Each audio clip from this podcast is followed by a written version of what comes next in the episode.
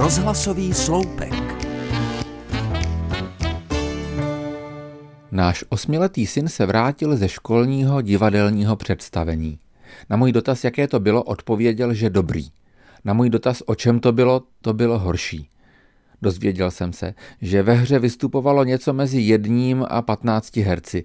Nebylo mi to úplně jasné, neboť, jak se zdálo, v představení hrálo velmi mnoho postav, z nichž některé byly loutky, případně někdy loutky a někdy lidé, a někteří lidé, když zrovna nebyly postavy, vodili loutky, co byly jejich postavy, případně vodili loutky, co byly jiné postavy, než byli oni.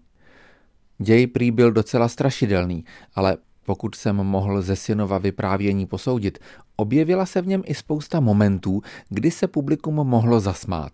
Například ještě před začátkem představení zaznělo z reproduktorů upozornění, že si diváci mají vypnout mobilní telefony. To samo připadalo dětskému publiku tak legrační, že ještě dlouho nebylo k utišení. Ohromně zábavné bylo také pozorovat herce, jak a kde se snaží během děje schovávat a nenápadně si převlékat kostýmy. Chvíli po začátku hry si syn všiml, že nad jevištěm visí diskokoule, takže se se sousedem vsázeli, kdy se konečně roztočí a celé představení ji bedlivě pozorovali.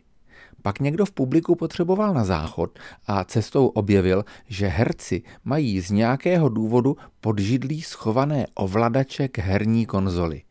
To vyvolalo zájem zejména klučičí části publika, která postupně odcourala na toalety s jediným cílem – vidět ty ovladače podžidlí taky. Pochopil jsem, že vytáhnout ze syna informace o zhlédnutém představení je sisyfovská práce a radši jsem se podíval na internet.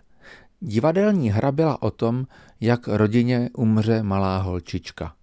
Dětské diváky tak měla připravit na to, že smrt je nevyhnutelnou a nedílnou součástí lidského života.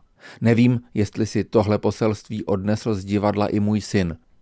Každopádně ale odešel s poznatkem, že život má pro vás připravenou zábavu, která na vás, když se dobře díváte, čeká za každým rohem.